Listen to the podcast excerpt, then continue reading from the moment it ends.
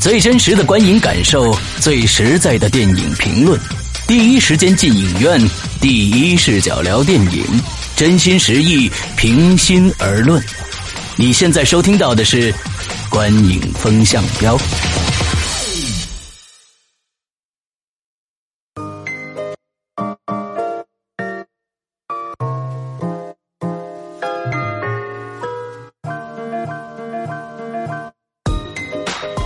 众，大家好，欢迎收听《观影风向标》，我是沈阳。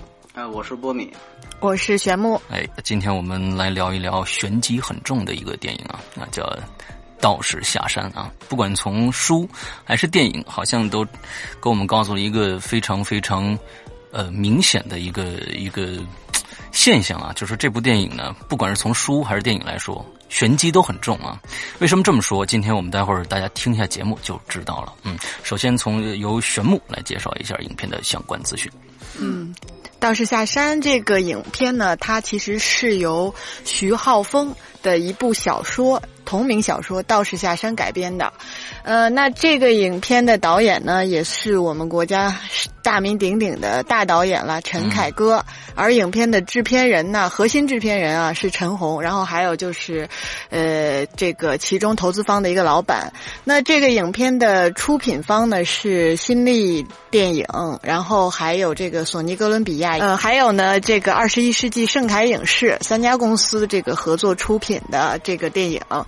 那这个影片的核心的。主创呢有王宝强，然后呢有一串的明星啊，郭富城、张震、林志玲、范伟、王学圻、吴建豪、陈国坤、袁华等等等等吧，算是叫房祖名啊。啊，对对对，最重要的这是最重要的，这个明星阵容算是真的是众星云集的一个影片。这影片本来应该是七月三号上映，但是他他们提前算是开了密钥，在七月二号的下午六点就。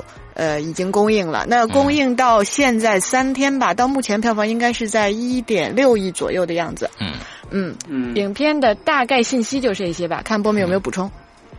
对他这个这次只印发三 D 拷贝，我也觉得挺让我觉得挺愤怒的。嗯，这里面根本没有三 D 效果啊。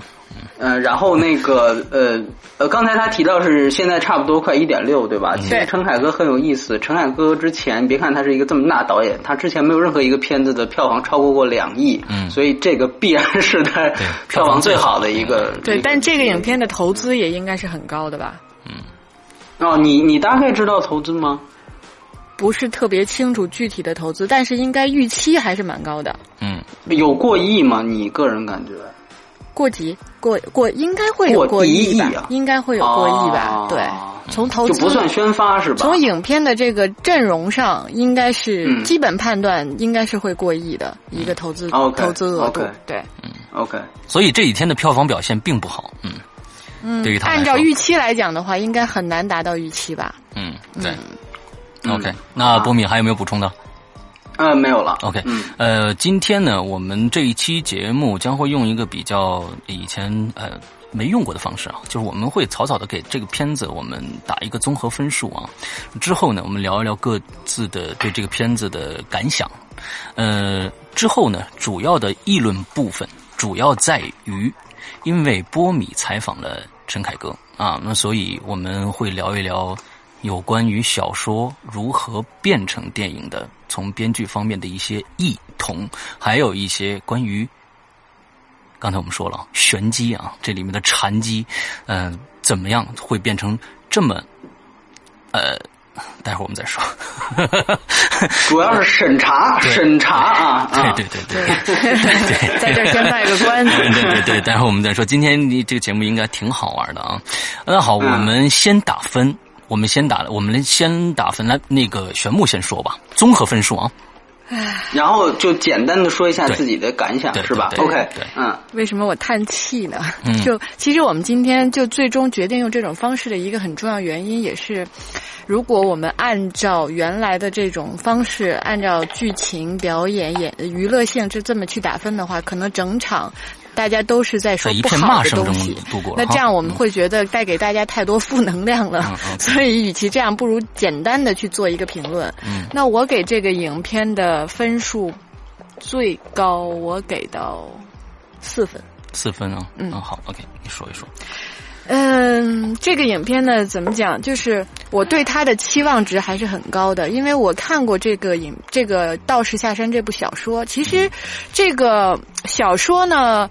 看完之后，给给人的感觉是，因为他其实顾名思义嘛，道士下山，他是讲一个没有经历过任何凡尘中的一个道士，一个小道士，他来到人间之后，嗯，就是到俗世之后经历的江湖上的各种事情。而这本书里边给人的感觉和故事的这个线条，我个人还是蛮喜欢的。我觉得他讲述了很多，就是。江湖上那种侠客的内涵的一种精神，和中国道的一些精神，以及太极，它蕴含了很多文化的东西。所以，当我看完这个影片，呃，这个这本书，然后说陈凯歌导演要把它改编成一个电影的时候，当时的期望感是觉得，哦，他其实是一个蛮有，还算比较有中国文化底蕴的导演。那由他来演绎这个小说，应该是会有不一样的可能性的。嗯。因为毕竟有过《霸王别姬》，所以还有过什么？所以呢，当时的期望值不能说很高，但是呢，起码是有期望的。但昨昨天我去看了电影之后，真的只能说用失望来来总结这整个影片的这个观后感。嗯他。从演员的选择上到故事的讲述上，它故事其实线索感觉本来线索吧，确实小说里边是相对比较多的。那这个就是要考验导演的功力，编剧。对导演编剧的功力，而他把整个的故事编的乱七八糟。嗯，就是让你没有什么头绪，整个感觉就是前半前一点是这个西门庆的故事，后半部分就变成了这个王宝强是任谁是师师傅，师傅就死这么一个一个套路，这不能说套路上，这这这么一个模式上，就有一点可笑，甚至。嗯完全完对里边的激情，对就就是城镇城镇组合啦，就是。郭富城跟张震这个组合也是很很令人回味的啊，所以这个影片就是你要说他对他的期望，他给了我很多我意想不到的东西，就完全没有预期他会这样去拍这个电影。所以本来我觉得影片里边有很多就是像这个王家卫的那个一代宗师，一代宗师的本来期望可能会有那些韵味的东西在，嗯，结果。再加上特效各个方面吧，真的都完全都低于我的期望值。呃，所以综合来说，我真的这可能也是我给的很低的一次分数了，但也真的没有办法。我觉得我我能感觉到陈凯歌他确实努力了，但是可能努力和能力还是没有办法对等的吧。嗯嗯嗯，这是我的看法。OK，那我的分数是两分。嗯，呃，因为确实是嗯。对这部片子，我从一开始就没有太高的期望，因为我觉得这本书我没有看过，但是，呃，曾经听玄木提过这本书，完之后也也想想让我去看一下。他说这里面是一个禅机挺深的一个书啊，里面讲了很多的可能看似浅显，但是挺深的道理。那么在在电影里边看到的呢，是一个。浮皮潦草的，而且让让大家呃，就是不知道，就是我的我旁边的一个观众，他一直在问，他他要干嘛？这就是观众的一个一个对这个电影的一个看法，就是说他要干嘛？我们看到，其实还想还想跟这个《一代宗师》对比一下。那么，《一代宗师》它不管怎么样，我们的第一版啊，我们第一版说这个第一版并不好，但是第一版起码有漂亮的画面。但是我们在《道士下山》，虽然它的海报做的非常的漂亮，但是在《道士下山》里边，我们看不到漂亮的画面，我们又看不到。之后，它整个的色调和镜头就跟一个电视剧是一样的。之后呢，我们看到了。打斗的场面，我们只能看到吊钢丝，所有的镜头都是用钢丝吊起来的。任何的物理的，这个比如说一个飞空啊，或者从从空中掉跳下来啊，这这些所有这些动作，你能看到就是钢丝吊着的，一点美感都没有。我们再说演员，这一帮演员确实，我觉得除了杨宝呃王宝强啊，这个这个人，我对他是打。极大极大的问号的，因为我觉得他是没有演技的。剩下的人这一帮人都是有演技的，但是在他的镜头、叙事和整个剧情的编排当中，他们显得非常非常的怪异。这是，这是，我觉得这变成了陈凯歌电影的一个呃古装电影的一个一个标志了。我们在看无极的时候，也会觉得他们的台词、他们的表情怎么那么怪？你觉得他是哎，他这是这是在逗我笑吗？我不知道，我不知道他要干什么。呃，所以呃，整个给我的感觉就是这个样子。那么待会儿，因为呃，波米采访了陈凯歌。那么，陈凯歌一定会有一些说法，也有一些电审上的一些事情啊，幕后这个幕后的一些故事，可能导致这个电影呃有一些在剧情上啊，或者在拍摄上的一些达不到的地方，但是他也不至于拍的这么差，所以我给两分嗯，波米。哎呦，这个我当时你们俩这分一出来，尤其施洋这分一出来，我就想这个这个观影风向标接近百七，然后这个那应该可能就是这个最我们做过的这个分数最低的一个电影。嗯，因为以前我们呃有一些低低分电影根本就不去触碰它，也不去做。嗯，对对对对对，但是。呃，我估计可能第一期我们当时没有把那个标题写出了分数来，那是私人定制，可能跟这个差不多啊。我不知我我我记当时也是两三分的那么一个大分，对，那是第一期，所以我不知道这可能这是不是也是一种走到尽头，是不是？我呢就想，我所以我就在想，就是说。这个这个分打出来之后，我就想这九十多期是不是这个电影是最差的？首先，嗯，我确实我觉得这个电影是不尽如人意的一个片子，嗯，呃，但是是不是说我们就因为我老想起《小时代三》，就是《小时代三》老在我面前晃，我就想这个，但是好像也也无法避免这个事实。我想，如果我要是我要非得把这片子的分往上。瞪高点我打个八分我觉得这也太没良心了。嗯，所以呢，我后来想了想，呃，我给一个五分嗯，这个是我的一个一个分数，但已经是好像比你们都高啊，高很多啊。所以，我真的，我真的就是，我真的就是就是这个分数。所以，所以怎么说呢？刚才你提到了一些问题，我觉得，呃，可能是因为。呃，我们对陈凯歌也有期待，然后对小说也有期待，所以呢，这个本身的起点就不一样。呃，我自己也是失望非常大。呃，然后呢，我个人也觉得，就是说这个电影本身，因因为我们我我们在想，就是说小说里小说是另外一套东西，但是呢，起码它应该会有一个。一一个一些一些保留在里面，但是完全我没想到陈凯歌把它处理成为了一个类型片，嗯。啊，那就是动作动作片，完全变成一个动作喜剧啊，啊，动作喜剧，甚至后面喜剧都不太有了，就完全是动作，对，呃。我只能这样说，就是既然两位提到都是呃缺点，然后后来我可能也不会有什么好话，所以我在这儿我我我为他说两句吧。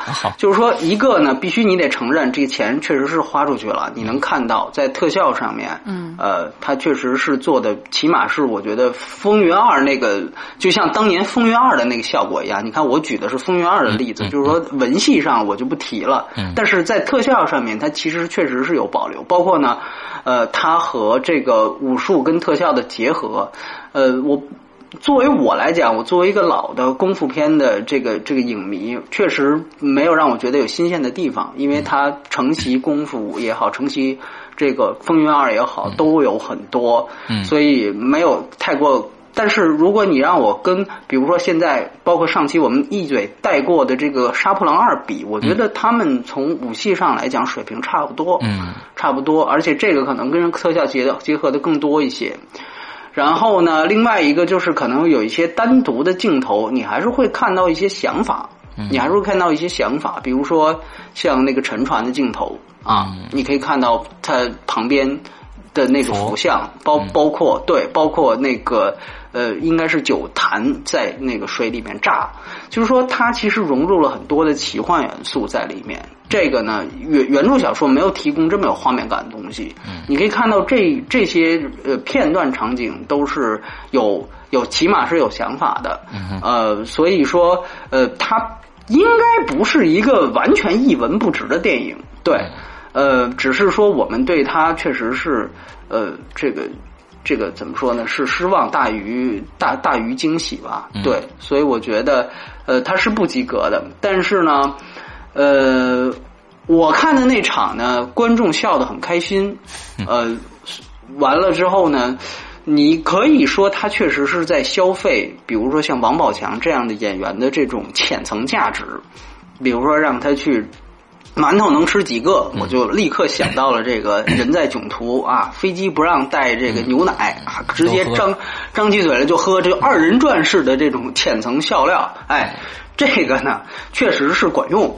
你不得不说呢，他呢确实是为了现在的大部分的受众做了一些确实比较管用的东西。嗯，所以我觉得呢，他呃应该说呃不是一个嗯一无是处的片子吧。然后呃也有人提出一个很有意思的解读。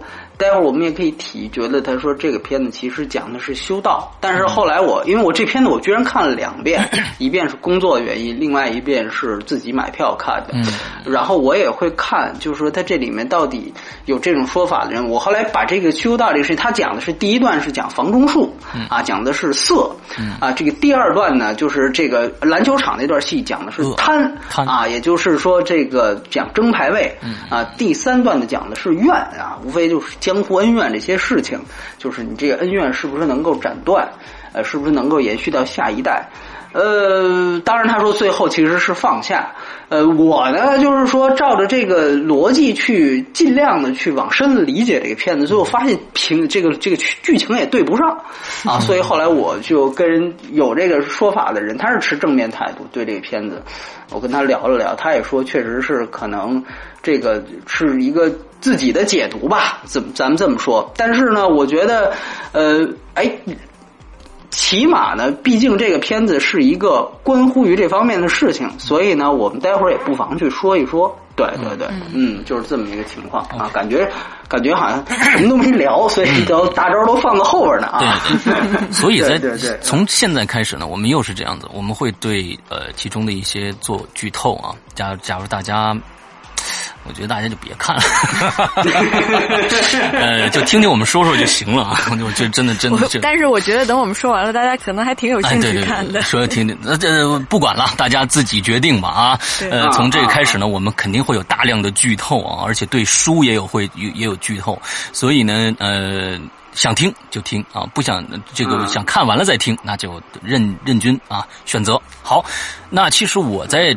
嗯，从这个阶段开始，因为我没看过书，所以呢，主要是波米，呃，来讲啊，这个这个全部也看过，也也全部可以辅助一下啊，全部可以辅助一下。没有没有。OK，那波米开始吧。要不我先说一下房祖名吧。好，哎呀，对对，这个是大家非常关心啊，房祖名。哎，非常关心，好多人也问我说，哎，怎么看着说里边房祖名出来的时候，包我两场都是一出来，大家都哎哦，就这样，就是这种。而且你会发现，他演的就是一个纨绔子弟。对对。而且在里边好像也有吸吸这个大烟的这么一个镜头，我就说嘛，我说这大烟怎么在这儿都吸上？这这戏还能没剪呢？估计他戏份就没剪，我觉得。呃，我先说一下陈凯歌的说法啊，他说呢是这个戏首先呢是房祖名出这个吸毒这事儿，这个是在他们完全杀青之后，嗯啊，就是说这还是一个挺冤枉的事儿，就是。这个没有没有这么一层因果关系，但是呢，当时毕竟片子还没上，所以呢，当时就想过要不要去重拍。但是呢，虽然想着重拍，呃，他们这里面你知道袁华就是功夫里面这个包租公啊，在这里边演房祖名的父亲。嗯。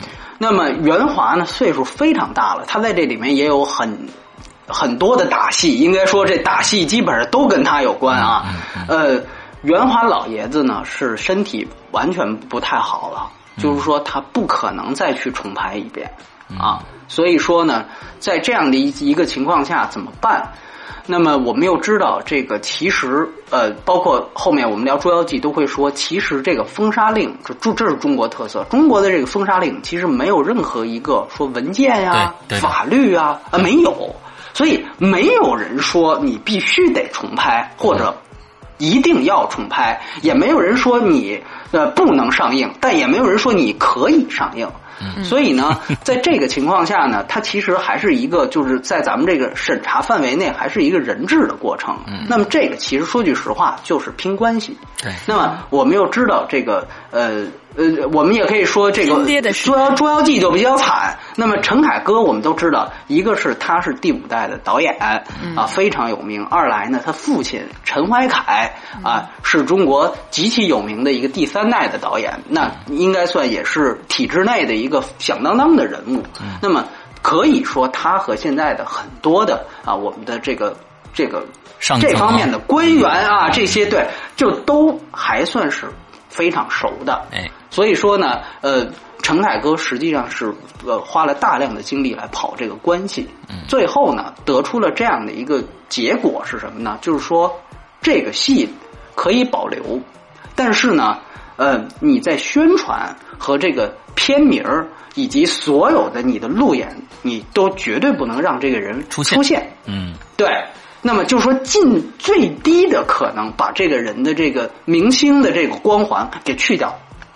但是呢，因为你这个戏呃实在是重拍不了了，所以呢。这段戏是可以保留。那么刚才呃呃，这个施阳问说是不是没删？陈凯歌自己的说法是说，其实他跟袁华还有一个非常清晰的主线呃副线故事，是讲他们父与子的。当然，这个副线故事讲出来之后，那么你可以，我们可以把最后这个袁华。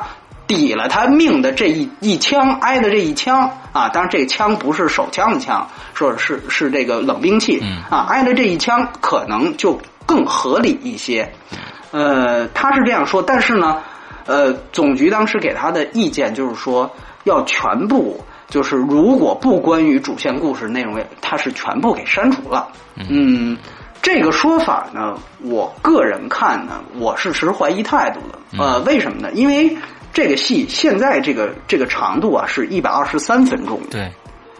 那么如果说再加一个副线，不说审查，那么呃，你多出二十分钟戏，这个基本上就是奔两个半小时去。我觉得从片方和排片的角度来讲，这是说不通的。嗯。啊，这是说不通的。所以说呢，我而且咱们都能看到，其实房祖名的戏已经非常多了。对。而且其实。因为这里面的人物可能都有问题，他反正不是问题最大的那个，就是从人物设定上。对，所以呢，你相反还我还觉得房祖名这角色挺有意思的。嗯啊，所以就包括什么他父亲为了给他铺路啊，你看这都我觉得特别本色的这种本色出演的这种感觉，戏里戏外啊都有关系。戏里戏外，对，所以我个人感觉这种包括吸大烟，包括父亲为了他铺路呕心沥血，就这种。这种东西已经传达的足够明显了。嗯，我不知道如果还有戏，那还得扩充成什么样？而且这个这个人物从小说角度来看，他后来这个彭七子七爷，他是去了越南跟人打在一起了。这个角色在小说里也不是一个重头角色。啊，基本上我觉得，当然它是有改动，但是这个篇幅也不是说特别大。我所以，我个人觉得这个说法我是，所以基本上我个人感觉呢，他是一个呃得便宜卖乖的，就他必须得说我还是删了很多，但其实呃是没有。那么，但是这方面是没有，但是这个电影我们知道。他呢是到最后一刻才组织了媒体的看片，而且呢，呃，虽然这里面发生了一些呃，这个我私人和这个呃这个导演方面的一些冲突，但是呢，呃，其实很多记者也都是被这样安排的，就是故意把导演的这个专访时间和这个媒体看片时间安排在一一个时间，这样的话，我我们只能选择一个。致使我在采导演的时候，我是没看这个片子的，所以你就可想而知，这是非常紧的一件事儿。那么，之所以能够这个片子这么紧，包括他们前期发布会有有一到两次，陈凯歌都没有出席，都是还是在后期制作，并不是因为房祖名的关系，而是因为宗教人士那边在过这个审查的时候出现了一些异议。啊，出现了一些异议。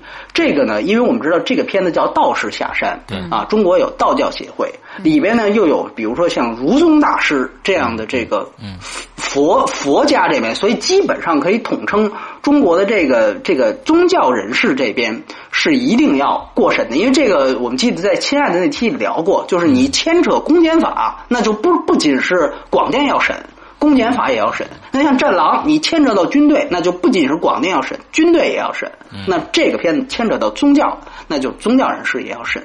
那么这个片子在宗教在呃过人审审审的过程当中呢，其实也是发生了一些呃一些就是不同意见，致使这个片子呢啊进行了回炉。主要的体现在哪儿呢？大家其实应该可以看得出来，就是何安夏。与那名求子的这个女子啊发生了这个关系，那段呢很多人看的莫名其妙啊，我不知道两位是是不是记得？因为玄牧对我看过书，我知道是怎么回事儿。看过书肯定是知道怎么回事儿。嗯，这个呢其实就是那个给大家说一下，其实就是说他的这个就坐在那儿坐一夜的这个算是帐篷的这个这这个地方，它底底下有一条地道。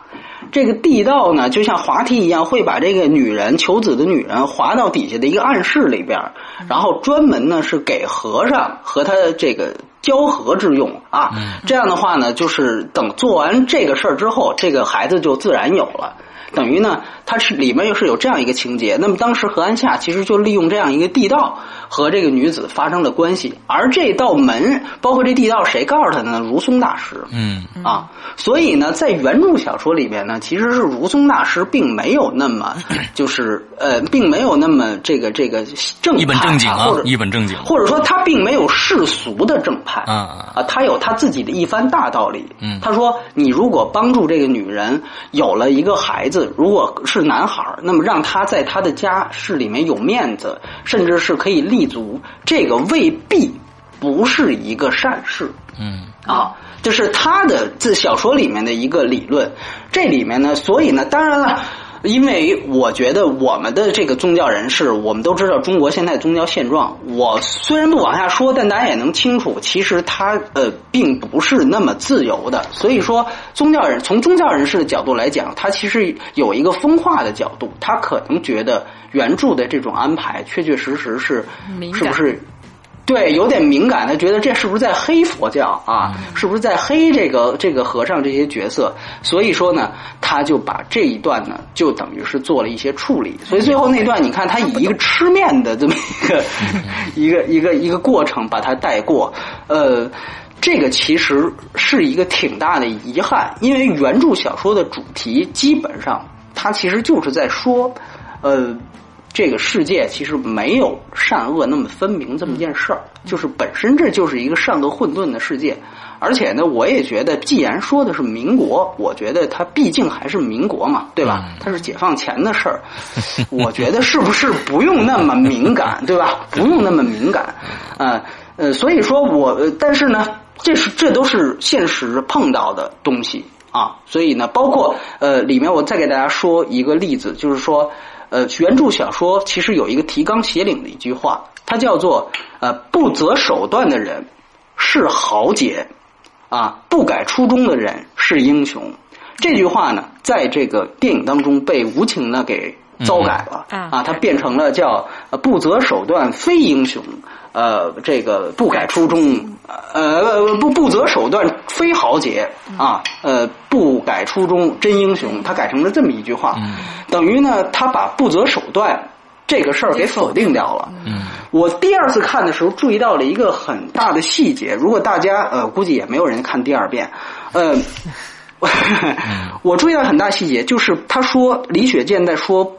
不择手段非豪杰的时候，那个“非”字是后期补上去的。嗯，那个音，因为我第一次就觉得这这段是不对的。我刚刚看过小说，所以我第二次注意听了这块一个是“非”这个音是补上去的，二口型也不对。嗯嗯，所以这个其实是一个很大的问题。原著其实它提供的这个思想实际上是一个很开放的思想。嗯嗯，就是他说不择手段的人也不一定对不择。对，不择手段人是豪杰。对，你要真能不择手段到底，你是豪杰。嗯，你然后不改初衷的人是英雄。哎，他是提供了这么这样的一种平台。那么，但是当这个李雪健这个把他们这么一改，其实就大家都说这个很说教嘛，因为这是我们从幼儿园开始就接受的价值观啊，不需要你一遍又一遍的去重复。所以说呢，就。在审查上呢，基本上就是这么几处，但是我个人不认为这些对电影质量有根本上的影响啊。包括哪怕房祖名没出这事儿，我也觉得这片子跟现在是差不多的。对对，没有本质的影响。嗯，我想看完观众的，哪怕听完我说，也也会想了想啊，这些其实不是他烂的这借口，对吧？嗯，所以说这是审查部分。那么如果说说到小说部分。那肯定得说说徐浩峰这个人啊，就是这个肯定玄牧也知道。呃，其实我们之前提过，就在那个戛纳那期，我说聂隐娘之前，你可以大家可以去看看《倭寇的踪迹》那个电影，他就徐浩峰拍的，嗯他是徐浩峰呃自编自导，根据自己小说改电影。所以这里面其实有一个问题，就是说我们我我相信玄牧也一样，我我我不是因为他跟小说不一样而批评这个电影，没错啊。我觉得，因为之之前无论是《X 战警》还是我说过很多遍，我说小说是小说，电影是电影。小说、电影如果跟小说完全不一样，那更好。但问题是，这个电影它跟对，只要你拍的好。那问题是，这个电影确实是跟小说不一样，但是他 拍的也不怎么样。所以，他是因为后边有这句，他。不太好。那我这里说小说，其实包括待会儿玄牧也说，它其实只是我们是一个信息提供，聊聊看它的不同的地方啊。这个没有什么太多的褒贬的地方，而且当然这里面有一更有一个特殊的地方是徐浩峰他自己也是导演，这也是很特殊的。很多的小说作者大部分都不可能说自己还有导演意识。徐晓峰他是电影学院毕业，现在又在电影学院当老师，他自己又是影评人，现在又。变成了一个导演，他现在好像在拍一个电影叫《师傅》，叫《师傅》，十二月份也会上。对，所以说这个人他其实跟电影的关系是非常近的。呃，徐晓峰在谈，呃呃，陈凯歌在谈徐晓峰的时候是以师弟相称的，是吧？这是其实是我师弟。当然了，徐晓峰他最神秘的地方，也是被很多人拥戴的地方，是他不仅仅是一个电影人，他其实还是武林中人。这就是为什么刚才两个人。他咱们聊到《一代宗师》，《一代宗师》是他的编剧啊啊！为什么王家卫找他来编剧？就是《一代宗师》里面提到的这个南，就是南派、北派这些所有的武林宗派，基本上徐浩峰都是有接触过的。我可以这样说，就是包括陈凯歌自己也跟我谈到，就徐浩峰现在还是一门秘密的这个武林宗派的一个掌门人。啊，这个宗派具体是什么，没有人知道，但是有这这个说法。我最早听徐晓峰，那简直就像小说里的人物一样。我可以告诉大家，我第一次听徐晓峰说说这个人不仅会功夫，而且说是中途他在写小说的时候有一阵是抑郁，然后开始说的特别邪乎，说是从十二楼跳下来自杀没死。但是呢，后来呢，因为我有很多。这个朋友和同学都是上过他课的人，就北电的同学，我就问我说：“这个十二楼跳下来这事儿是真的吗？”后来基本上我们甚至走访了那个楼，基本上确定这个事儿是有，但是是五楼，嗯啊，是五楼，而且呢，也有一个说法说也行了，嗯，呃呃，对，也有一个说法说他不是想自杀，他就是想练。就是因为如果要真想自杀呢，北京是有国贸三期的，对吧？对对对对。啊，那对你就就不可能就五楼往下哪儿死不了啊，是吧？嗯。啊，对对。但是那个五国贸三期都没死啊，那他就别拍电影了，他就是电影了，那对吧？这这个这个就是另外。但所以，反正这个人是非常非常特殊的一个人。嗯。你如果接触过他，你会明白，他跟现在人都都不一样，他说话非常慢。然后呢，说话非常轻声，但是你会发发现他这个这个底气是极极足，你就你就有一种人，你在跟他对话的时候，你摸不到他的底细。徐晓峰就这种人，他他是面目是非常慈祥。我们两个的唯一一次对话是在火葬场，当时是这个 呃这个陆陆学长导演一个第六代导演死，也是他的同事卡拉什条狗那个导演。我当时去报道那个葬礼，他也去参加，我们俩在。等于是在八宝山，呃，聊了聊。你当时你就感觉，当然也可能加上那个气氛啊，就是，呃，就就确实是这个人是是是不一般，但是他说话非常谦和。啊，就是我问他，我说你那个剑士柳白猿，呃，为什么不上？他说，哎呀，因为那个投资方觉得没有明星啊，说话非常慢。就是，呃，你可以你可以感觉，这个人本身他一来。他是文学家，二来他懂功夫，懂这些武林中的东西。三来他自己呢，又在道教协会呢发表过很多的文章啊，他自己呃，据说是把一千三百多多卷的这个这个道藏全都读过，就是道道教的经书全都读过，所以呢，他对于他这个道士下山所涉及的所有范围，基本上都是非常清楚的，甚至他就是其中的一员。啊，所以说，呃，无论如何，就是这是为什么我们一定要做《道士下山》这期节目原因。大家就算是有一个引荐，大家如果感兴趣，去可以读一读《道士下山》这本书，然后也可以看一看呃徐晓峰拍的电影，他的电影是非常不一样的，就是也也是很难以下咽。这里面其实就牵扯出他的一些真正觉得他他告诉你真正的武术是怎么样的啊。电影当中的武术是怎么样的？他其实一直在秉承的一个看法，就是电影当中的武术其实是表演，是舞蹈啊。他说，真正的武术根本就不是这样。所以说，很遗憾的一点就是，基本上这个小说想写出来的、想告诉人们的东西，呃，想反驳的东西，徐浩峰一直以来想反驳的东西，基本上全被这个陈凯歌给拍出来了。就是说，就是徐浩峰是极力的想用他的小说，想用他的电影，把这个这个大家往真实方面走，但是呢，这个陈凯歌把他又往这个虚幻上拉，完全是相反的两条路。所以这是非常特殊的，包括包括他对三 D 的想法，就是徐浩峰他其实提到过，他觉得三 D 是一个违反电影艺术本性的一个。一个一个一个技术，他觉得这是一种杂耍，因为他觉得电影本身就是在用二维的图像去呈现三维的世界。那么这个三维的世界应该是印在观众的脑海里，而不是你真的把它拍出来。所以，如果你真的把它拍出来，它只能停留在杂耍的阶段。所以，他对三 D 电影是比较反感的。但很遗憾，他编剧的一代宗师和他的根据原著小说改的这部《道士下山》全都是三 D 版。所以，所以这个也是一个他这个人的一个挺大的悲哀。所以他很少出来为这个《道士下山》说话啊，这也是一个一个原因。呃，我还真的把他这个观点去问了陈凯歌，我说徐浩峰说了这个三 D 电影违反电影本性，你怎么看？他的回答是，他说在拍《道士下山》之前，他也认同这个观点啊，但是呢，他说投资方告诉他了，这个三 D 的票卖的贵。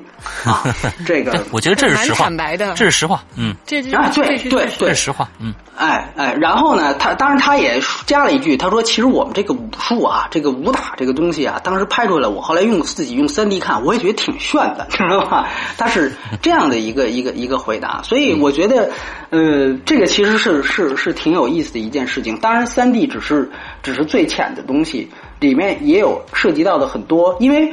我《道士下山》这个小说呢，很多人之所以读过，是因为呃，它其实是非常奇怪。陈凯歌形容这个小说，其实很多人对这个小说的看法，就是它的前后是完全不一样的。我不知道玄牧认不认同这个观点啊？就是它的前半部分和后半部分，就是完完全全不是不是一部小说一样。你有没有这个感觉？呃，我觉得是有，确实是有一。就我看这个小说当时的感觉是，呃，怎么讲？呃，看前面部分会比较难进去，但是越往后反而越容易看，就是这种。我个人是这种感觉。我他呃，沈凯歌是这么说的，他说呢，小说的前半部分是风俗小说，风俗小说，后半部分是志怪小说。啊，就是这个，其实呢是很多人对这个电呃这个小说的看法。呃，我也可以简单的去说一说，因为这这个电影啊，基本上只拍了小说差不多前三分之一，差不多啊，前三分之一到二分之一。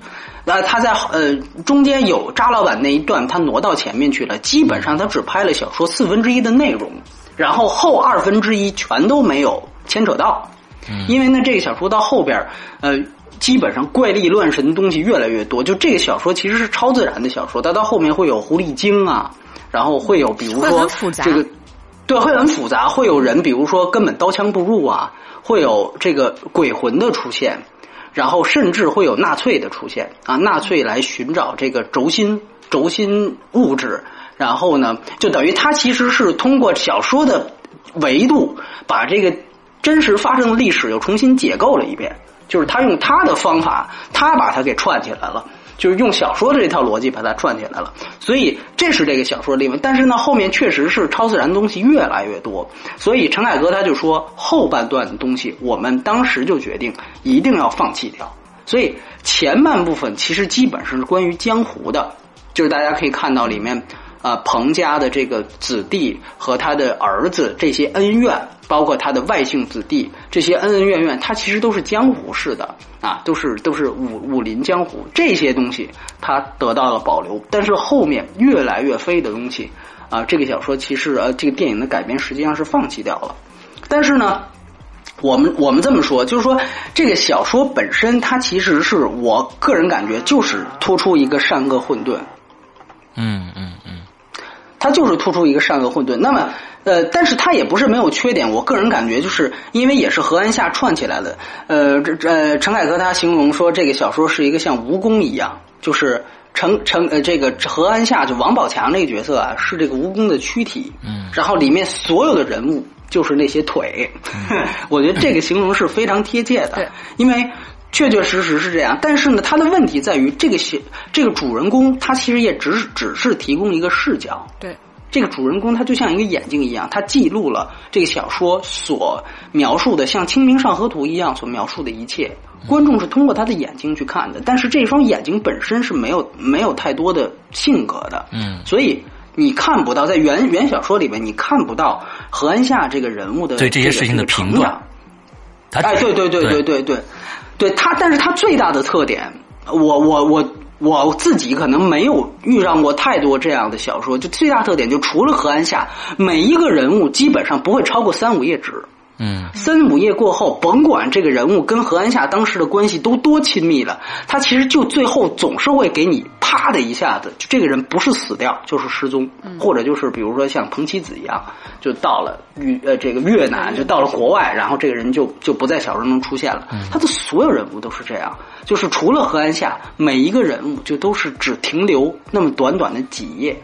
嗯，所以这是这个小说最大的特点。但是我们又知道，电影它只有两个小时啊，你不可能说把所有的这个人物全都陈列出来。所以他进行了一些这个人物的减法，在加减法工的时候，也把好几个人物捏捏到了一起。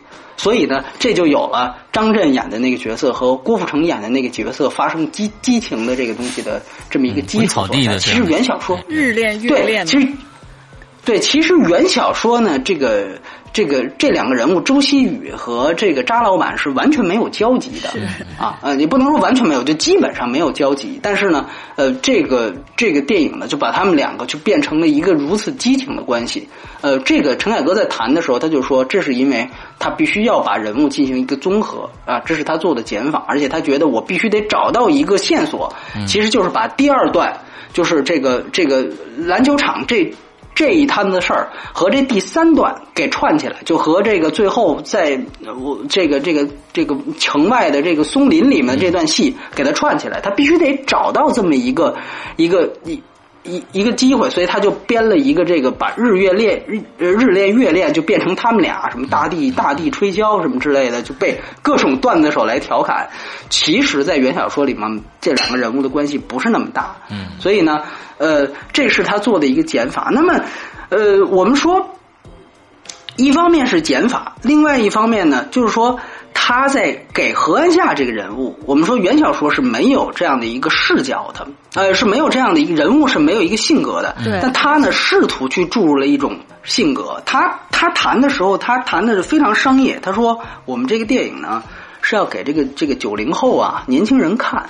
他说呢，他觉得何安夏这个人从从这个呃道士下山嘛，从山上下来，他应该是对这个呃复杂的世界是完全一无所知的。嗯，他想表达呢是一种新人视角，就像初入职场或者刚从大学毕业的这个新人一样，他们对社会是有自己的一套幻想和憧憬。路人甲是吧？嗯。哎哎哎！哎，对对对，某种嗯，对对，你看王宝强其实就是路人甲嘛，对对，他为什么选选王宝强？他也是这么出来的，所以他其实呢是想讲的是说这个人。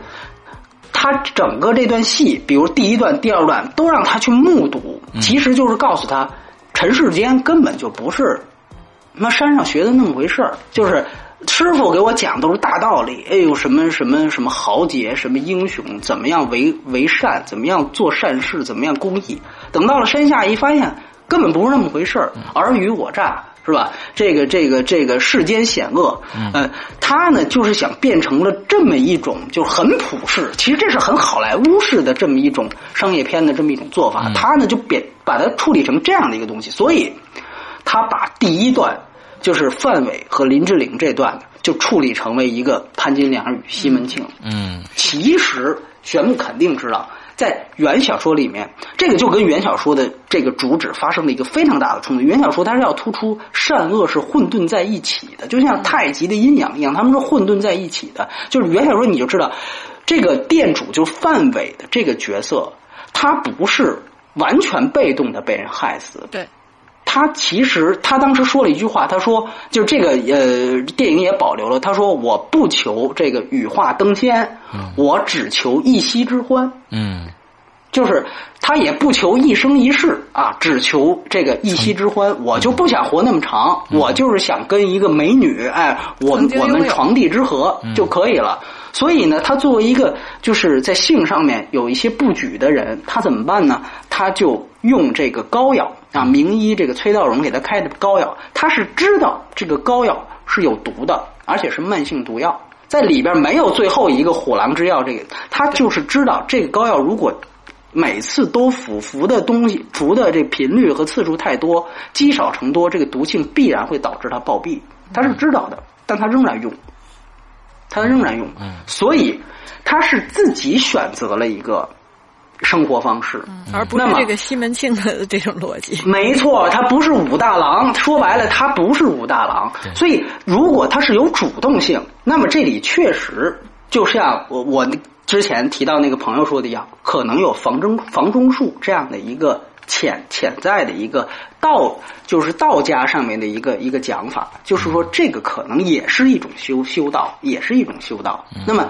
这个是说得通的，但是电影里面就说不通了，因为他完全不知道。而且我们都知道，在小说里面，其实这个名医崔崔道荣，第一不是他弟弟，第二，就是说最后他确实是在范伟死之后，他的媳妇儿跟崔道荣结婚了。嗯，但是这个是不是崔道荣有意害了他？没错，这个没有人知道，对，无从这个没有人知道信息。对对，而且呢，就说他们俩之前是不是就已经通奸了？就是在范伟活着的时候，是不是他媳妇就已经跟崔大荣好了？这也不知道。所以说，结婚是在三个月之后。对，在原原著里边，他只是用王宝强这个角色做一双眼睛，之后他看到你，他看到了什么，告诉你，之后你自己去判断就好了，对吧？对对，而且他这个时候他说王宝强自己猜。他自己猜，觉得肯定这俩人之前就有事儿，他也没看见，所以他就把船给凿了，他就把这俩人害死了，所以他有恶念。嗯，这个就就其实就建立的就更丰满，就是说后来那个如松就跟他说：“你确定他俩是？你看见他俩通奸了吗？你确定是崔大荣害死他了吗？”其实也是他推测的。嗯，所以他其实原著。这个多义性会更多一些，他等于陈凯歌是把王宝强这个角色猜的这套东西给当实际的事儿给拍出来了。嗯，这个说句实话，他本身就把自己降到王宝强那高度了，你知道吗？对 对对，他其实就是担心观众看不看不懂啊，他他就是关心看。我我我跟他聊的时候，最大一个特点，我当时问他，我说你这个这么多武侠片，你你。就是你在提到武侠片的时候，你参考了哪部？我没想到他居然跟我提的第一个电影是《功夫熊猫》啊！什么？他他就，所以我就一下明白了，你明白吗？就是说，你可以，你也可以把王宝强看成一个阿宝，你知道吧？就什么都不懂，傻了吧唧。完了之后呢，遇上了几个哎呦大师什么这个那个的，然后最后战胜了自己。这有点，我一想。哎，只是这些大师是另外一波大师。哎。哎，对对对，他就觉得就这个呃，原来那个浣熊吧，就那个，包括和那个乌龟，哎，那一静一动特有范儿，你知道吧？这乌龟我要一个一个吹蜡烛，但其实这个功夫熊猫是有一个反讽在里面，它是完全对于这个东方是一个东方主义的视角，他用这个最后这浣熊忍不了了，我赶紧发一波把所有蜡烛全吹灭了，他是有反讽东西在这里面。这个呢，就王学圻演这角色。这讲讲义的时候，你感觉是真真的在在给观众说教的感觉，所以就让大家觉得我靠，你要看什么？你明白吗？就王王学圻这角色，他出来的时候，每每会让我想到，就是在无极里边陈红那个角色，就是会有这种关联性了，就是因为他都是在讲大道理嘛，只是说一男一女，然后就是代表的好像不太一样，但是感觉特别像。哎，而且你既然说到王学圻这角色，其实其实就是说，他这里面为什么很多人觉得这片子说教？就原小说有没有这些理念呢？有，但是一方面有有的地方是让他给删改了，比如说刚才我们说了，这个是这个不择手段非豪杰，这个根本就是跟原著讲的两个意思。嗯，然后那还有一种就是说，他的他的一些东西其实是原著小说里是有上下文的。当你有了这个上下文，你会明白他说的这个道理。嗯，比如说，我们举例说，就是这个王学圻在这最后那郭富城死的时候，他说啊，把这个瓢扔到地下一转，说这叫触浊即转啊，触浊即转。就这个观众当时听的，我操，这是什么说什么呢？这个，但是其实呢，小说里它是有。非常前后前后文非常充足的这个这个上下文铺垫的，其实你可以把整个这个小说的形式，刚才说像蜈蚣一样这个形式，就把它叫做触捉急转，它就随缘而转，就一个人遇到然后离开，遇到离开，整个这个小说就是这这个这个模式。那个那句话其实就像在解释小说的这么一个结构一样。所以说，你到那之后，你立刻能明白哦，它这个到底是一个什么样意思。那电影你既然本身就不是一个这样的形式，然后你生把这个理论一字不落的给搬出来，啪往那一拍，这个确确实实是太生硬了。嗯。我们当然都明白，你电影只有两个小时，但是你可以不这么生硬的去把道理直接给抄下来，录录下来之后往这一贴，然后王学圻那个演法吧，又是我就老想到赤道里面那个，你脱了马甲我就不认识你了，对，就是千年不变的这个，千年不变的这个演法，所以这个东西吧，就确实观众他理解不了，所以这个这个我就是说，他一方面有一些道义。是小说里，他完全给改了，包括日练月练，它其实原基数是有这个非常一套系统的。这个这个柳柳白猿，我们讲柳白猿这个人物，他是有非常系系统的这么这么样一套一个一个武林派别的，包括徐浩峰自己拍过一个电影叫做《剑士柳白猿》，现在还没有上映，大家其实可以如果有兴趣去了解一下。那是在一个把这个武林派别讲讲述的非常清楚的情况下，把日练月练这套系统再搬出来，大家会比较理解。弄到现在这个一搞基完了之后，把这俩东西一说出来，对，极其的调和一下，嗯，阴阳交合，大地吹箫嘛？就是，就这。对，所以说呢，他就是拿出来这个引经据典啊，真的是生搬硬套，要不然就是就是改的面目全非，所以这个是他文戏上的一个遗憾。那么我们说他的这个武戏上啊，既然这是一个动作片，武戏上其实也是完全两极，完全两极。因为我觉得徐浩峰的东西，大家还是有必要去了解一下，是因为确实他也是武林中人。他呢一直在讲说的讲述的一个一个真正的武戏的东西是什么？就是说什么叫武术，什么叫武打？嗯，武术其实就是杀人技，嗯，没有别的东西。他发明出来就是为了杀人的。以前没有枪，嗯，所以他发明出来是为了杀人。所以所有的武林高手，就是武术做的最好的人，打的最好的人，那么他们一定是可以一招毙命的。嗯，这是一定的。他说。呃，这个这个是一个逻辑上指的很清楚，而且他说有人说就是非常普世的去把说五，你看五这个字有一个惯常说法叫说你把它拆解，它叫止戈，啊，底下一个指，然后一个歌。他说，其实武术就是和平。这个基本上我记得是哪部港片里边就提出这个理论。徐晓峰是在好多场合三番五次的说，这个其实对于武林的这种糟改是非常严重的。他说，并不是这样。武术那个那个字底下之所以是一个指，那是原来一个通假字，它是指的是脚趾的趾。嗯，他的意思是说，武术的跟随是在脚底发力。嗯。任何人下盘站得稳，你才能真正达到武术的最高境界。嗯，所以他这个指是那个指，但结果不知道被哪个四流编剧就改成指歌。哎呦，其实武我们打是为了和平，你哪儿谁那那都可以打，我都为了和平，对不对？所以是一件非常扯的事情。这个其实就是我们刚才说的，就属于那种啊不择手段非豪杰这种糟改。听起来好像煞有其事的，其实完全。把这种深意就给去除了。那么回回到这个电影来，这个小说里面，呃，玄牧肯定也注意到，这个小说里面所有的关于武打的这个段落，基本上就是两三行话，嗯嗯，两三行话，不会，甚至不会超过一页。对。有的地方甚至是一句话就是好多经历好多人，然后篇章特别多。我当时在看小说的时候，会有一种混乱感，就是 隔几天如果再接着看的话，我会要需要再回过头去再看。对，就接不上了。对对对，就谁是谁？没错没错，是有这种感觉。没错没错没错，所以就是。他的打戏也是这样，就是基本上就是两三句话。为什么？因为高手交交锋就是这样。对，比如说，我还是举例说明，他有一场戏，这个呃，在电影当中没有，就是最后程砚秋都出来了，就是就是程砚秋的师傅杀一个大反派，他杀一个大反派，他他小说里怎么说呢？最后他是用一根筷子插到那个人的后脑，然后这人就倒地了，就这么一句话。然后他说，这个人从鼻子和嘴里面流出血来，就是就是这么一句话。但是他后面就就说这个死状，他说后脑真正筷子插进去这个地方没有任何一点血迹，非常干净。那么血从鼻子和这个这个嘴流出来的也不是伤口的血，而是五脏内腑的血。为什么说就这一筷子？戳到脑子里边，他的这个力已经把这个人的五脏六腑震碎了。啊，震碎之后从底下涌上血来，所以是从鼻子和嘴流出血来。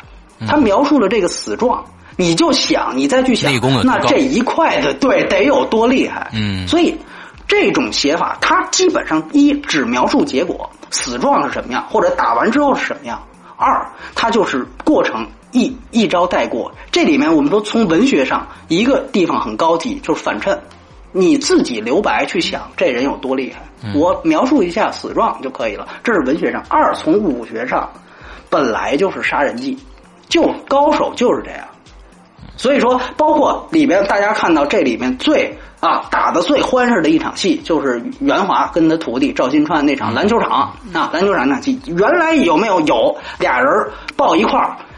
这个师师傅要跟徒弟打，好，俩人抱一块儿，啪，听到一声骨骼响，然后两个人分开。师傅说：“我输了，走人。”这场戏结束。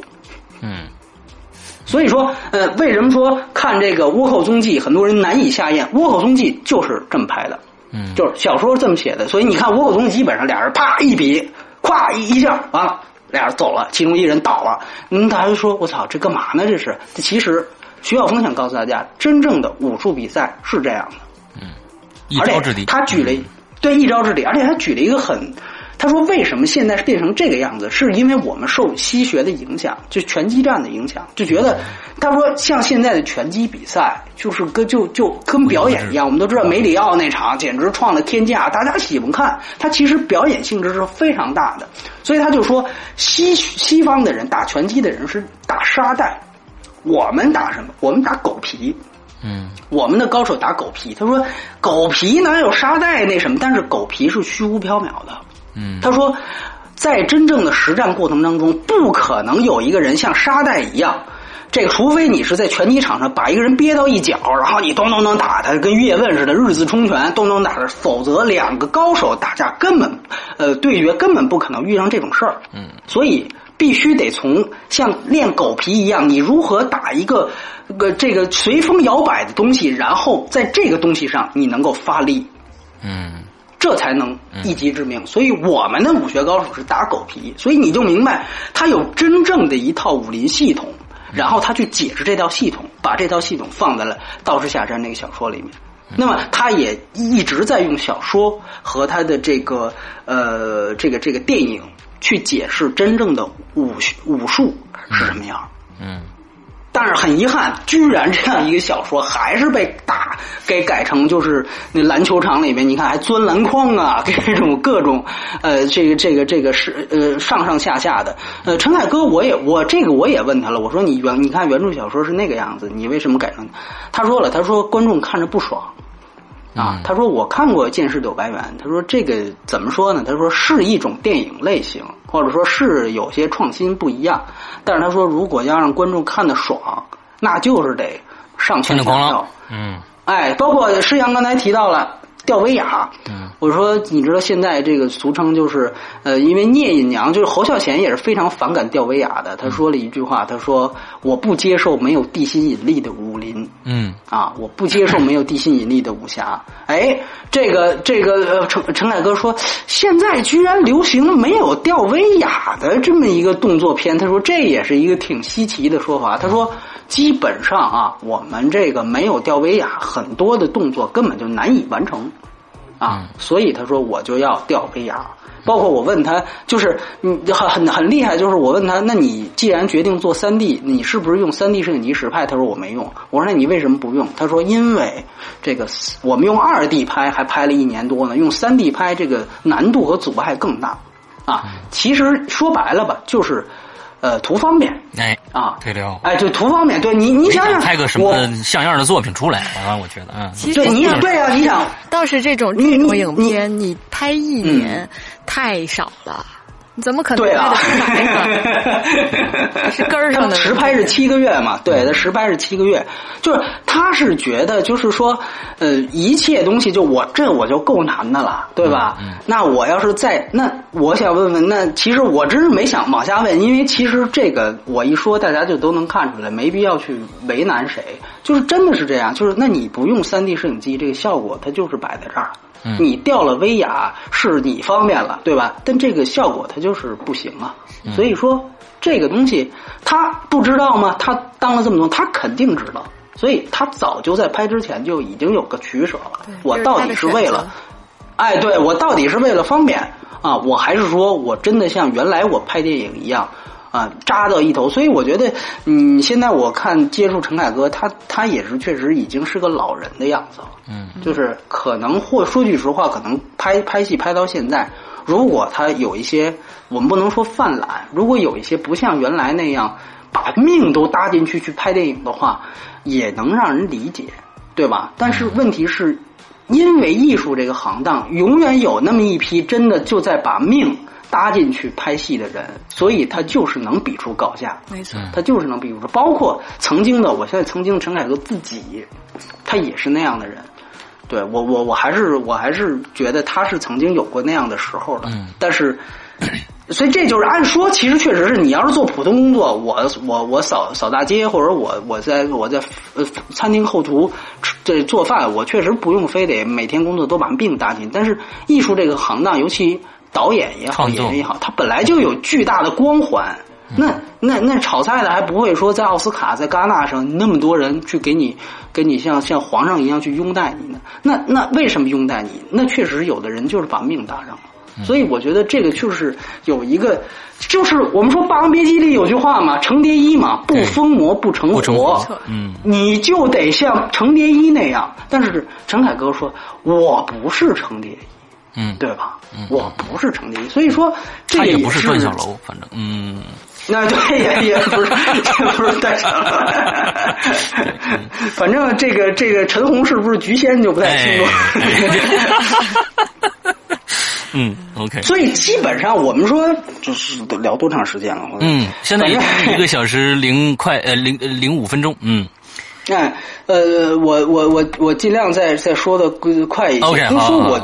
呃，我觉得基本上就是说，像他的打戏呈现的效果是什么样的？有很多人觉得这个戏的打戏很像功夫，其实它是一个杂糅。你看开始王宝强在那个对，刚刚到这个，呃，对对，你你看，不不不，就是他刚刚下山，在那个波斯王子。成龙嘛，对对对对对，那个就很像那个警察故事，对吧？啊，就就就在那个那个那个巴士车上面的那一段，就他其实是杂糅，就是他的五指是古宣昭啊，这原来也是跟周星驰合作过，他是这个袁和平的手下，他他基本上呃什么都有，成龙啊，功夫啊，包括甚至风云，你都能看到。这些东西主要是功夫，但是问题是说，呃，一来是你这个功夫本身没有渐变，嗯，就功夫这个电影，它虽然也最后我天呐，就是天马行空的，对吧？如来神掌都出来了，从天而降。但其实对，但其实你看功夫，它是由由浅到深，嗯，啊，由实到虚。开始的打斗，你你记得那三个人最最开始那三个人终于忍无可忍，面貌出来的时候，那一段是洪金宝设计的。洪金宝那一段打斗其实还基本上还算是在一个现实维度，就是是像一个就是呃普通的黄飞鸿那种武打片一样。然后他是慢慢，比如说到太极高手圆球圆滑露原形，火云邪神出来，才开始越来越飞，越来越飞。你可以看到他的这个武术的这个风格的渐变。那么最后如来神掌出来的时候啊，这个整个这个这个武术还有剧情都推到一个高潮。对，你看它的节奏是非常明显的。对，但是这个戏可不是，我记得赵新川一进来，咵就隔就隔山打雾，然后那个发波还把还必须得要把那个波像那个呃卡通一样，就给用气流给描述出来，就给就给画出来用特技。呃，这些东西真的都非常 low，尤其到现在这样的一个。武武侠时代，我当时跟陈凯歌聊，他也在这个我们都知道，如果关注他微博人，他也在上映前写了一封长微博。嗯，长微博里面有这么一句话，哎，有这么一句话，他说他对他的五指说说这个，我觉得这二十年的武侠片已经到了非改不可的时候了。我就去问他，我说你觉得这二十篇，对你这二二十年的武侠片有什么问题？他就说这二十年的武侠片问题最大的地方。就是在很多片子是为了打而打，嗯，然后后来我带着这个问题去看，我发现他说的这个问题完完全全的被他实现在了，对，实现在了这个电影里面。嗯，哎呦，我就觉得这个幸亏他是，我觉得他说听说我没看片，他是长舒一口气的感觉，你知道吧？就是举个例子，还是举例来说，你像扎老板打这个林雪，就张震打林雪那段戏。你说是有来由没来由？小说里面是动机很出聪明，因为这个林雪演的这个赵赵丽忍这个角色，赵赵丽人这个角色是睡了张震的妻子。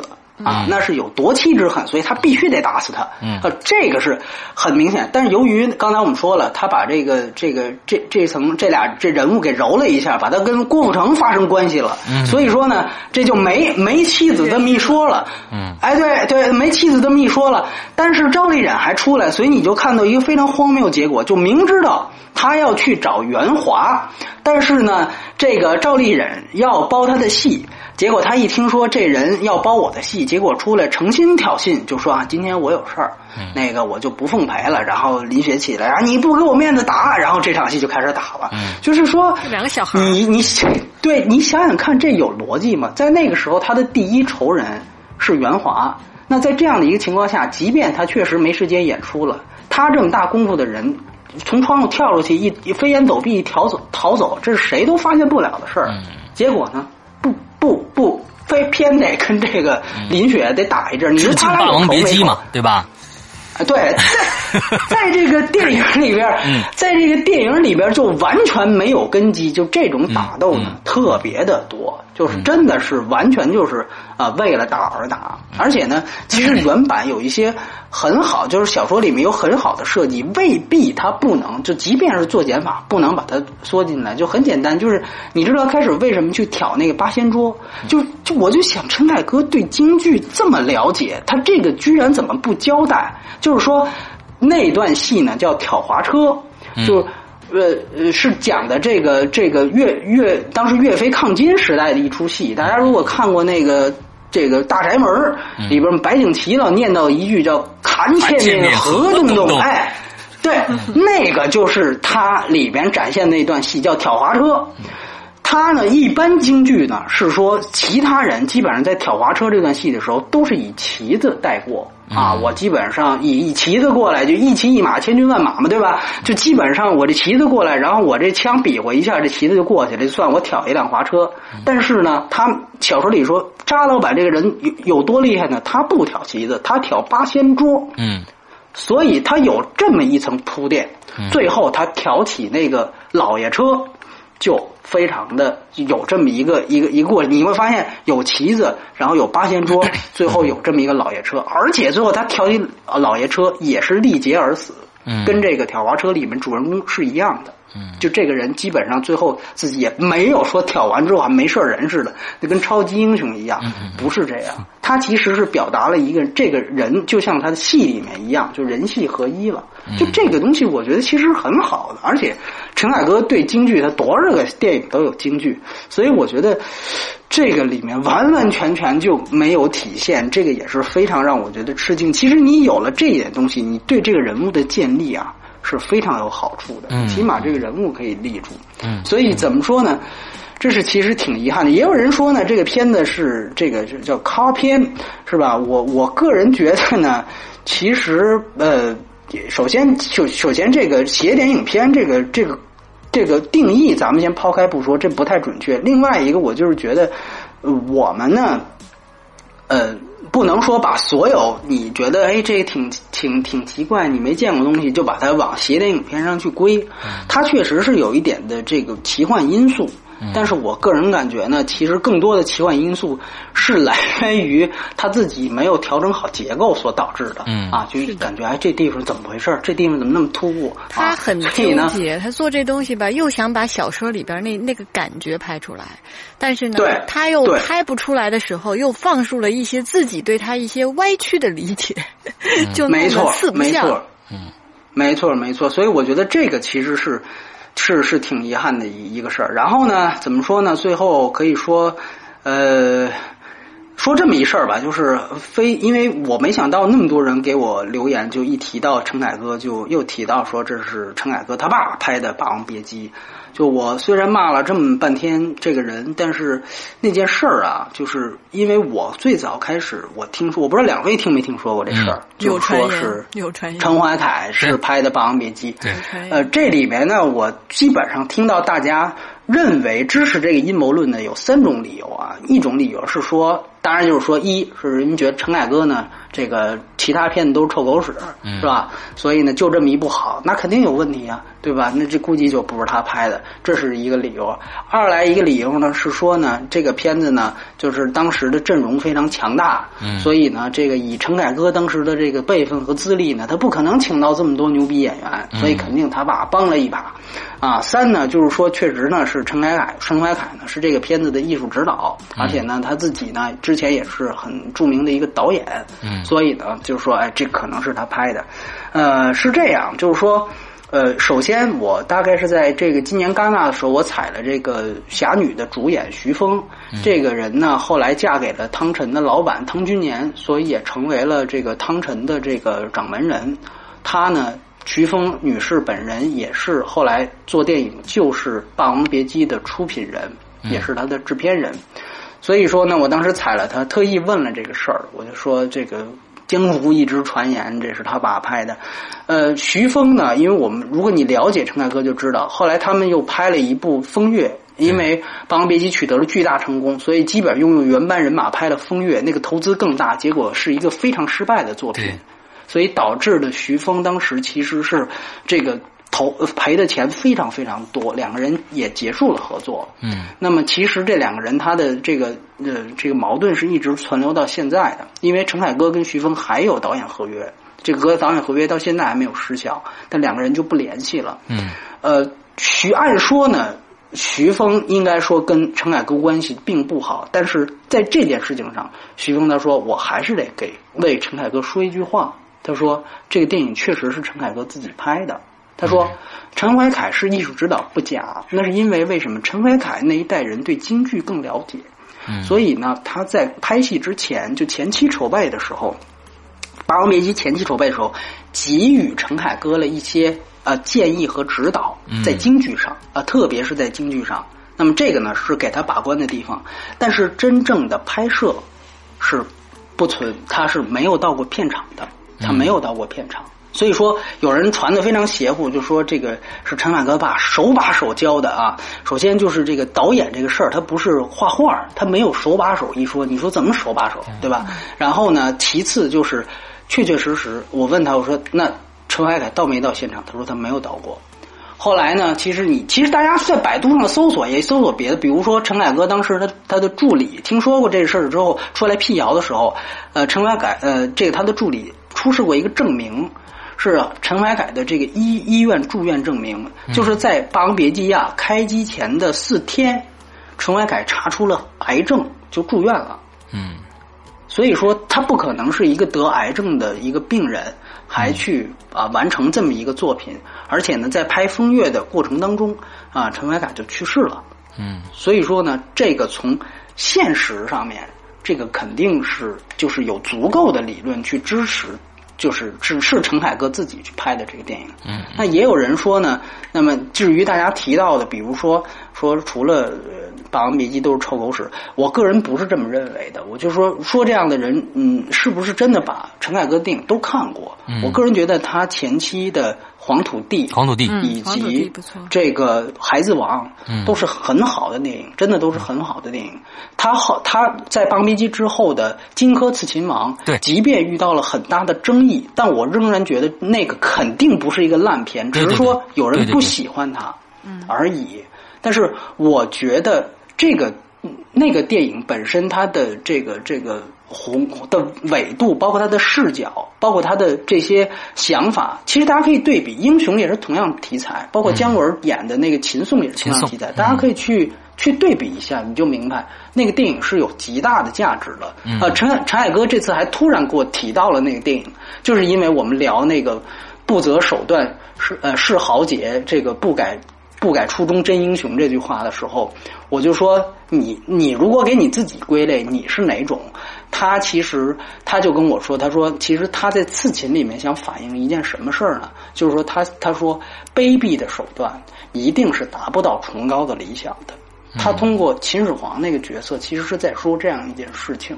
啊！而且他把它落实的非常的清楚，就是说这个人他明显感觉到他的手段很卑鄙，但是由于这个这个有这么一个宗法的这么一个东西在，就是里面不断重复一句台词，就是那个旁边的史官在问他，就是那个你忘了对一统天下的大愿了吗？对吧？就那句话一直在重复，就让他逼着他。那个当时你会看到那种艺术风格。包括这个电影的结构是非常完整的，嗯，所以我相信陈凯歌是有是曾经是有过那种呃忘我的那种创作精神的，嗯，他这些东西包括呃，其实直到现在，包括直到无极，也有人说说了一句话，说看完《道士下山》，说只有被低估的无极啊啊和这个被高估的《道士下山》，就是觉得好像这个片子出来之后，无极就可以平反了。呃，其实呢，《无极》确实是一个呃不太成功的电影。但是说句实话，它是不是有当年被万民讨伐的那么烂？我个人也保留意见。因为其实这个就像我们在一万年以后那期节目当中说的一样，那个电影其实是个奇幻类型，但中国其实观众没有奇幻电影的这个这个观影基础在。就中国电影，中国电影人，呃，中国观众见过科幻电影看的多，喜剧电影看的多，但是奇幻片其实看的很少。真正标准的奇幻片，像特里吉涅姆那些东西，呃，什么什么妙想天开啊，或者说是，或者说像坠入啊，就这那些东西，其实是呃，中国只有小众影迷才接触得到。所以说，当时他把奇幻类型片当一个大片去拍的时候，大家会觉得非常非常别扭。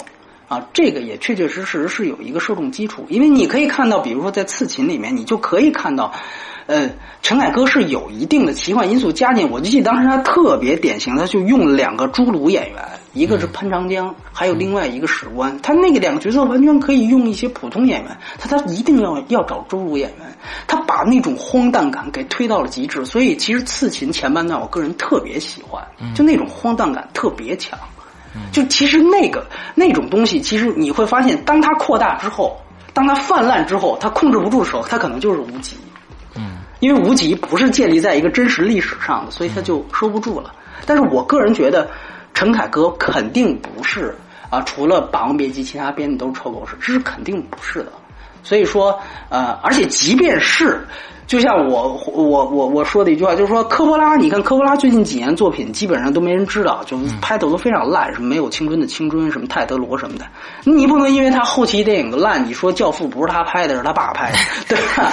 这西方人西方也没有这么一个阴谋论在。所以说我个人觉得啊，而且还有人提到那个那个超超强阵容是怎么来的？第一，他在这之前有了黄土地，有了边走边唱，有了孩子王，是多次入围欧洲电影节的。他他在国际上已经是声名鹊起的一个人，他不是一个完全的小字辈。二来找张国荣这样的人，这都是徐峰帮着找，徐峰是出品人。再说一遍，当时汤臣这个公司是非常厉害的。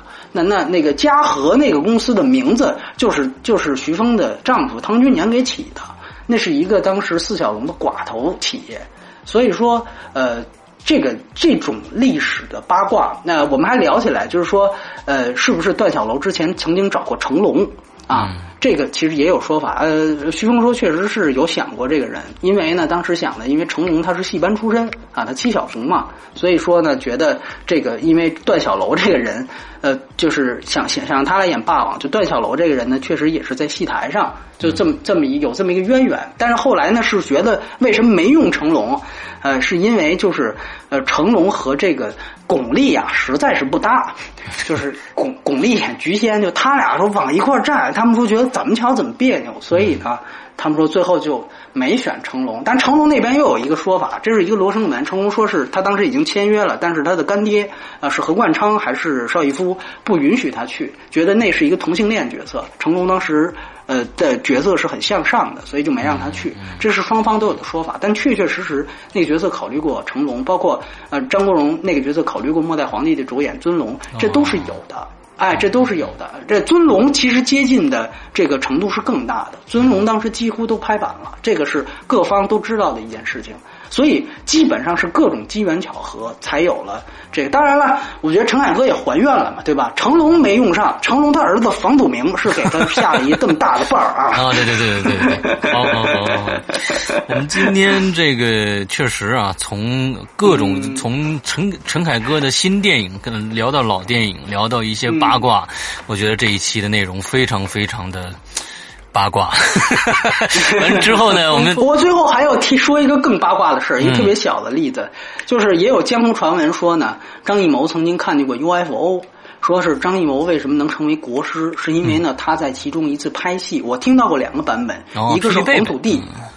那一个是黄土地，说是他在黄土地的片场，那个是在《锵锵三人行》里面王冰导演说的，说在在呃黄土地片场看见了这个 UFO，而且只有他一个人看见，然后他离 UFO 最近，他被吸走了五分钟，然后呢，后来那个呃他在原地瘫坐的时候，剧组人过去问张艺谋说：“那个你刚才五分钟看见什么？”张艺谋以为只过了一秒，等于就是说他那五分钟呢是被洗了。